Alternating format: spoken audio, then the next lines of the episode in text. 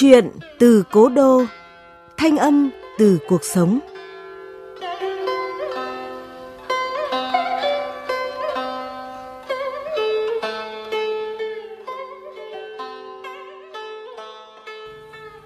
Chào mừng quý vị và các bạn đến với chuyện từ cố đô của báo Ninh Bình Điện tử, phát đều đặn vào 21 giờ tối thứ bảy hàng tuần tại địa chỉ website báo ninh bình.org.vn, các nền tảng số Spotify, Apple Podcast, Google Podcast. Tôi là Võ Nam sẽ đồng hành cùng với quý vị và các bạn trong không gian văn học chuyện từ cố đô. Chuyện từ cố đô sẽ mang đến những câu chuyện chọn lọc về nhiều nội dung khía cạnh khác nhau trong cuộc sống như tình yêu, gia đình, con người, xã hội cùng những thông điệp nhân văn về cuộc sống qua giọng đọc ấm áp và truyền cảm. Câu chuyện tuần này có nhan đề Nỗi lòng người mẹ của tác giả Thanh Thản qua giọng đọc Thành Hưng. Mời quý vị và các bạn cùng nghe.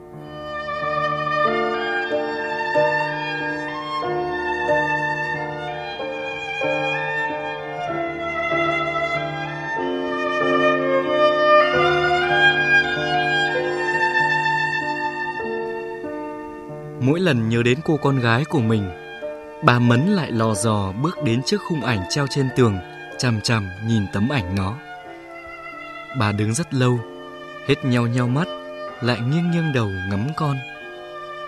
Nó đấy, nó là đứa con gái duy nhất của bà đấy. Hồi bé nó đã rất xinh xắn, nết na. Lớn lên nó càng xinh, để ối chàng trai làng phải đêm mơ ngày tưởng. Vậy mà nó đã biển biệt hơn 40 năm nay rồi. Nó chưa một lần về thăm bố mẹ, thăm anh em bà con làng xóm. Một dòng thư cũng không. Từ ngày vợ chồng con cái nó đi, chẳng ai biết nó ở đâu, giờ thế nào rồi. Chắc nó cũng đã có cháu nội, cháu ngoại rồi cũng nên. Vậy là bà cũng chẳng được biết mặt cháu chất của bà. Từ ngày ông mất, bà lại càng hay nghĩ về nó, nhớ về nó. Những lúc ấy nước mắt bà lại túa ra. Nó làm cho bà nhìn ảnh con chỉ thấy nhòe nhoẹt, chẳng rõ hình rõ nét nữa. Cũng khổ cho bà. Có hai anh con trai, thì một đứa công tác ở Hà Nội, một đứa ở mãi miền trong. Một năm vợ chồng con cái chúng cũng chỉ về thăm bà được mấy lần vào những dịp lễ Tết, Thanh Minh. Đến những ngày dỗ ông, dỗ bố, chúng cũng bảo chúng làm dỗ ở nhà mình, không về được. Thành ra dỗ chạp bà cũng chỉ hương hoa lấy lệ vậy. Thỉnh thoảng chúng cũng gửi tiền về chăm sóc bà. Nhưng bà có cần vậy đâu. Bà cầm những đồng tiền của chúng sao mà thấy nhẹ tênh. Bà chỉ mong vợ chồng con cái chúng nó quay về đây, quây quần đủ mặt cho vui. Thấy nhiều gia đình anh em, làng xóm con cháu đầy cửa đầy nhà, sớm chiều đông vui mà bà quặn thắt từng khúc ruột. Nhà bà thì quanh năm vắng vẻ, lạnh lùng, một bóng bà lẻ loi cô quạnh. Chỉ những lúc ốm đau, anh em bà con lối xóm đến thăm hỏi mới lại có tiếng bước chân, tiếng nói cười. Nghĩ bà lại chỉ thương cho nó. Người xưa nói chẳng sai. Có con mà gả chồng gần, có bát canh cần, nó cũng mang cho. Những khi tuổi cao sức yếu ở gần, nó cũng thường xuyên lui tới chăm sóc, thuốc thang. Sinh con gái chỉ mong những lúc ấy. Bà lại nức nghẹn, nước mắt bà lại lã chã tuôn rơi. Bây giờ bà mới nhận ra cái lỗi của mình. Ngày ấy hơn 40 năm rồi. Thương, tên cô con gái của bà, dạy học ở huyện nhà, cách quê chừng 10 cây số. Lần đầu Thương đưa một anh bạn cùng trường về chơi. Ông bà quý khách lắm, liền bắt con gà đang đẻ lứa đầu ra làm thịt đãi khách ngay. Nhưng khi biết hai đứa đã có tình ý với nhau, thì bà bực vô cùng.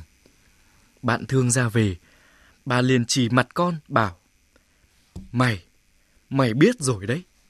Chỉ vì thương mày, lo cho tương lai hạnh phúc của mày mà tao với bố mày đã hứa với ông bà thông gia từ lúc chúng mày còn bé là sẽ cho chúng mày nên vợ nên chồng. Ông bà ấy lại đã cho chị cả nó làm chị dâu mày. Hòn đất ném đi, hòn chì ném lại, còn gì hơn nữa.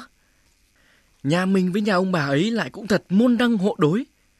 Cậu ta lại cũng thật khôi ngô tuấn tú, lại đang học đại học gì đó trên Hà Nội. Tương lai đã như vầng dương hé dạng. Thế mà mày lại định làm bạn với một ông giáo quèn. Người thì thấp bé, nhẹ cân. Thế mà mày bảo nó dạy học giỏi lắm, lại còn giỏi cả văn thơ kẻ vẽ nữa.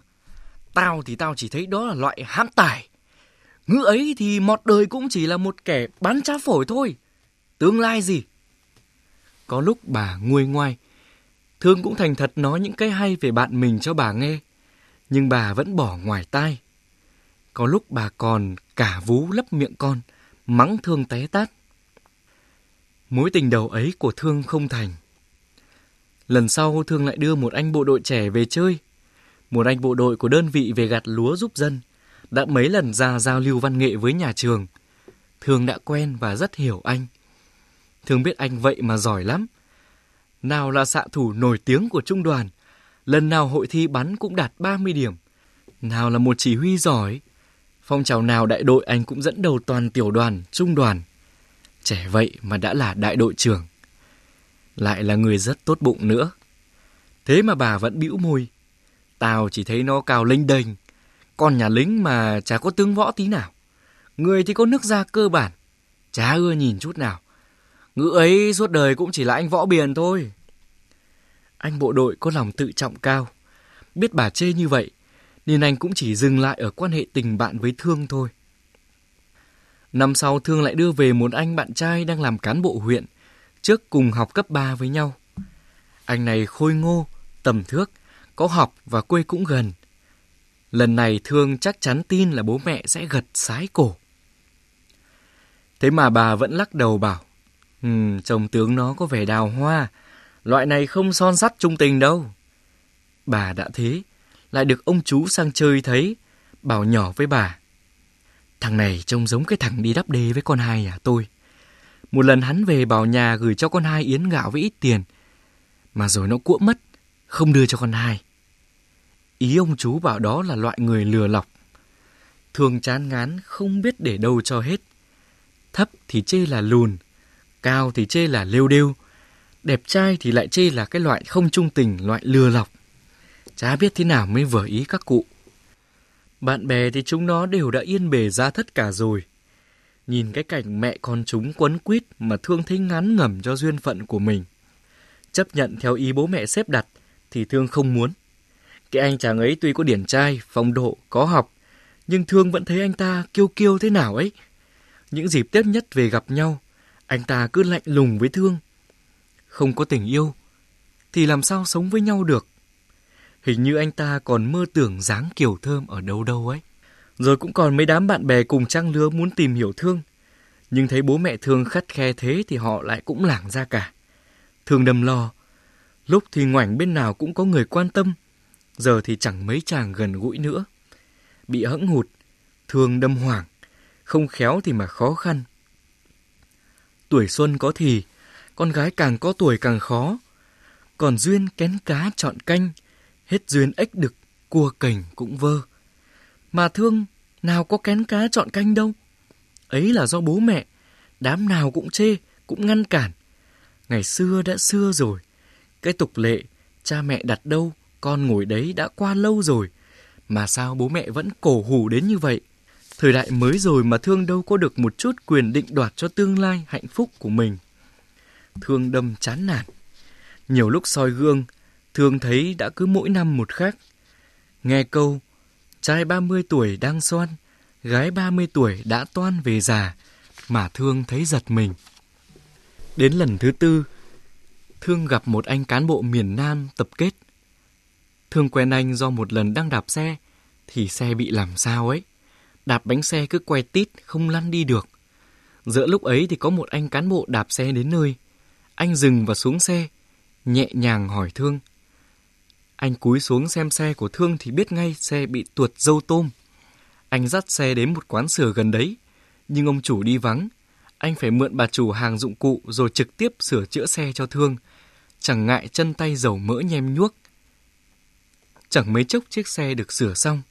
Hỏi thăm, Thương mới biết anh đang là một cán bộ của ti văn hóa, hiện ở phòng văn nghệ. Anh là một học sinh trường miền Nam. Anh rất có năng khiếu làm thơ, viết văn, viết báo. Học xong Đại học Tổng hợp Văn, anh được về công tác ở Ti Văn hóa tỉnh. Rồi anh cũng biết Thương là một cô giáo dạy văn ở trường nọ trong huyện. Từ đó, anh luôn mang sách hay về cho Thương đọc. Trong đó có khá nhiều tác phẩm nổi tiếng thế giới Thương đang muốn đọc mà tìm chưa được. Thương rất ham đọc sách.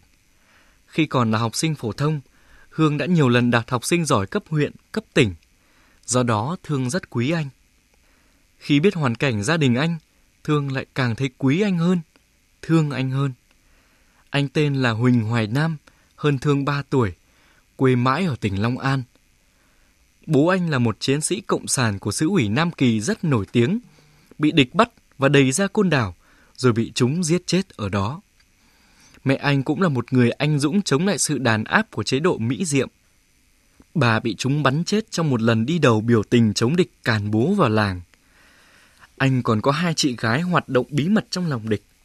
Khi bị lộ, hai chị được tổ chức đưa ra hoạt động ở lực lượng bộ đội miền. Anh cũng thực thà cho Thương biết, khi ra Bắc học tập và công tác đã có một số người muốn kết duyên với anh, nhưng chỉ ngại ngần quê anh xa xôi quá, thực hư chưa biết ra sao. Riêng Thương thì Thương tin anh. Thương cũng chả ngại xa xôi, rồi sẽ đến ngày đất nước thống nhất, Bắc Nam thông thương, đi lại có khó khăn gì. Đã là tình yêu thì tam tứ núi cũng trèo, thất bát sông cũng lội, cửu thập đèo cũng qua. Thế là hai anh chị hứa hẹn với nhau, quyết tâm son sắt xây dựng hạnh phúc một đời. Khi biết tin, mẹ anh lại được một dịp nổi đóa. Bà nói rằng bà coi thương như giọt máu rơi, rằng nó là một đứa con hư hỏng. Bà không muốn nhìn mặt nó nữa. Tuy vậy, Thương vẫn bàn với anh Nam về báo cáo và xin phép mẹ. Nam bảo nhỡ mẹ vẫn không đồng ý thì sao? Thương kiên quyết. Nếu như thế thì ta sẽ nói à, là đã chót lỡ rồi. Em đã có thai ba tháng rồi.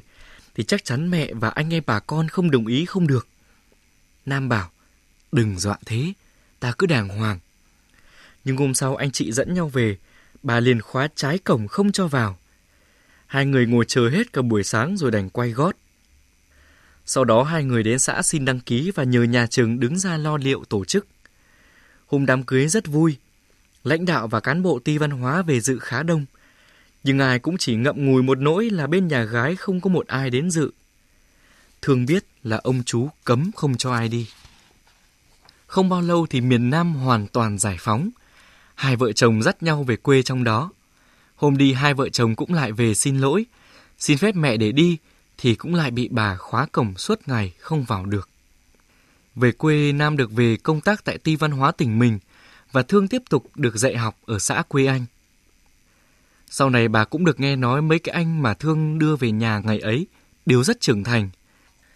Anh chàng bà bảo là loại hãm tài, suốt đời cũng chỉ là người bán cháo phổi, thì làm đến trưởng ti giáo dục. Ngày xưa gọi là quan đốc học ấy, to lắm chứ. Anh bộ đội bà chê là có nước da cơ bản, là võ biển, tức là đen đúa, sạm nắng gió bất tài, thì làm đến trung đoàn trưởng, cũng có kém cạnh gì. Còn cái anh cán bộ huyện bà bảo loại đào hoa không trung tình, thì cũng làm đến chủ tịch huyện đấy. Nghĩ cũng tiếc. Giá nó lấy một trong ba người ấy thì cũng là vợ quan, sung sướng biết bao nhiêu không. Riêng cái anh chàng con ông bà thông gia, ông bà cứ ép con lấy, thì đến tội. Ra làm việc anh ta mắc vào tội tham ô, tham nhũng, bồ bịch lăng nhăng bị kỷ luật. Này vợ con trả bỏ, suốt ngày chỉ đi chăn vịt ngoài đồng, người gầy rạc, đen như cái hét. Cũng hú vía, nó không phải lấy cái ông chồng như vậy. Tiếc như anh kia tiến bộ, và may không lấy phải cái anh bố mẹ ép lấy bao nhiêu, bà lại càng suy nghĩ tự dằn vặt mình bấy nhiêu. Chính vì thế bây giờ càng thương con, bà càng thấy cái lỗi của mình. Bà chỉ mong dù gặp lại nó một lần để mà xin lỗi nó, mong nó bỏ qua cái tâm tối một thời của bà. Ở đời chắc không ít bà mẹ như vậy. Chỉ tiếc rằng nhiều người mất sớm nên không thấy được tương lai của con cái ra sao để mà biết cái kết quả hay hậu quả của việc mình làm. Chả biết nó có hiểu cho lòng mẹ không. Đến lần này không biết là lần thứ bao nhiêu bà đứng dưới ảnh nó mà sụt sùi mà dằn vặt mình như thế. Nhưng mọi chuyện đã muộn. Bà đã già, sống được mấy nỗi nữa. Bây giờ bà chỉ còn mong được một lần vợ chồng con cháu nó về thăm bà, để bà được gặp con, gặp cháu ngoại của bà, thì nhắm mắt xuôi tay, bà mới yên lòng. Vậy mà nó cứ biển biệt mãi. Bà đang như người mê man với những suy nghĩ mông lung, chẳng đâu vào đâu như vậy, thì bỗng nghe ngoài ngõ có tiếng người cười nói vui vẻ. Bà chân đất bình bịch chạy ra. Bà khum tay che mắt, thì thấy từ đằng xa có một đôi anh chị dắt một đứa bé gái chừng hơn 10 tuổi đang đứng chuyện trò với mấy người ở xóm. Bà liền nhào đến, vừa chạy bà vừa reo lên. Ôi, ôi, đúng là vợ chồng con thương nhà tôi về đây rồi. Vừa mong đến nó thì nó về, đến là thiêng. Đến nơi, bà liền chộp lấy tay người phụ nữ trẻ rồi ngắm, rồi nghía, rồi vuốt vai, vuốt tóc, miệng vẫn reo vui. Đúng là con thương đây rồi, tuy có khác đi nhiều. Chồng mày đây hả? Cháu ngoại của bà đấy hả? Sao vợ chồng mày bây giờ mới về thăm mẹ? Con ơi là con ơi, mẹ tưởng là chúng mày còn giận mẹ mà quên phát cái làng cái xóm này rồi. Thôi, tôi về nhà đi con, cổng nhà mẹ đã mở rồi. Bà sụt xịt khóc, đôi mắt già kèm nhèm lại giàn giụa tuôn rơi. Hai vợ chồng nhà nọ thì cứ đứng ngây, không hiểu là chuyện gì. Bé cháu gái cũng chẳng biết làm sao. Rồi thấy bà cứ chu chéo thế thì nó tỏ ra sợ sệt, cứ ôm chặt lấy cái thắt lưng của mẹ. Mọi người nhìn bà chỉ khẽ thở dài, lắc đầu. Mãi sau thấy bà cứ một mực lôi kéo hai vợ chồng nọ, mãi mới có một bà cụ thành thật bước đến cầm tay bà, nói. Đây là vợ chồng cô Thám, con ông Thiết xóm dưới đấy chứ, có phải là vợ chồng cái thương nhà bà về đâu. Thế mà bà chẳng nghe. Bà giơ tay áo quệt nước mắt và vẫn túm chặt tay vợ chồng ấy kéo về nhà mình. Và bà vẫn cười vui như thể đã gặp lại được con cháu.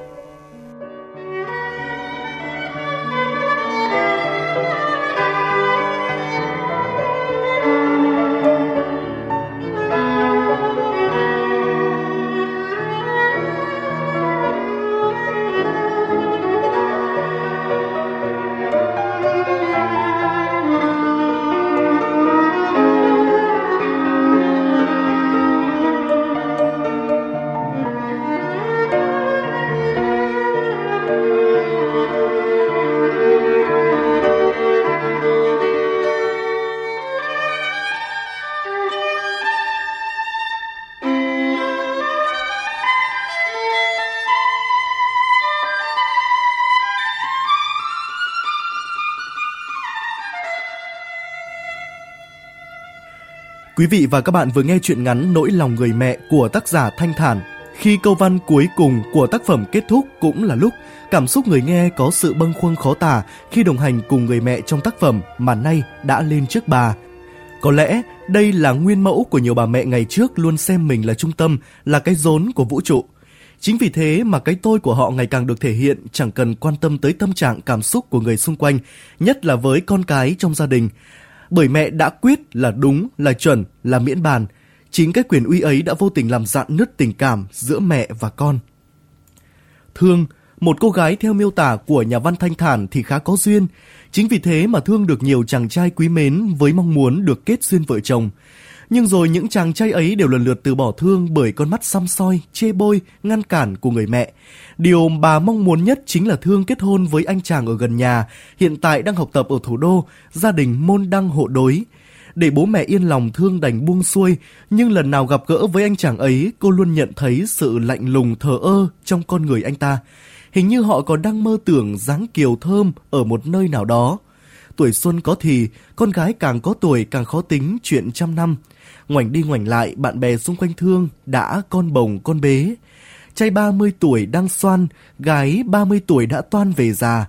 Sau nhiều lần Thương đưa con rể tương lai ra mắt bố mẹ không thành, cô đã quyết định bỏ xứ theo tiếng gọi của con tim. Sáng tác về mẹ thông thường là những câu chuyện xúc động ấm áp về tình mẫu tử thiêng liêng. Chiều chiều ra đứng ngõ sau, trông về quê mẹ ruột đau chín chiều. Còn với thiên truyện, nỗi lòng người mẹ lại có nỗi đắng đót của sự ích kỷ không vượt qua được định kiến cổ hủ lạc hậu. Để rồi, người trong cuộc, mỗi người đều mang một nỗi đau riêng, không thể chia sẻ cùng ai. Để giờ đây, người con gái của bà đang ở một nơi nào đó, có lúc nào nghĩ tới mẹ của mình chưa? Thường đã khỏa lấp nỗi buồn cá nhân chưa? Hay đó vẫn là nỗi đau còn đang dỉ máu? Bạn nghe đài, trách thương một thì sẽ giận bà mẹ mười. Bà đã không vượt qua được sân si trong cuộc sống để mà vun đắp chúc phúc lứa đôi cho cô con gái duy nhất của mình. Giờ thì đã muộn khi nỗi nhớ con, nhớ cháu luôn dày vò trong tâm trí người mẹ đáng thương ấy. Mạch chuyện không mới, chỉ là những lát cắt có chủ ý của người viết khi xây dựng tuyến nhân vật thiên về cảm xúc gia đình. Âu oh, cũng là lời cảnh tình cho chúng ta khi chưa thật sự quan tâm thấu hiểu tới tình thân trong một mái nhà, để rồi những giọt nước mắt muộn màng đã tuôn rơi trong buồn nhớ.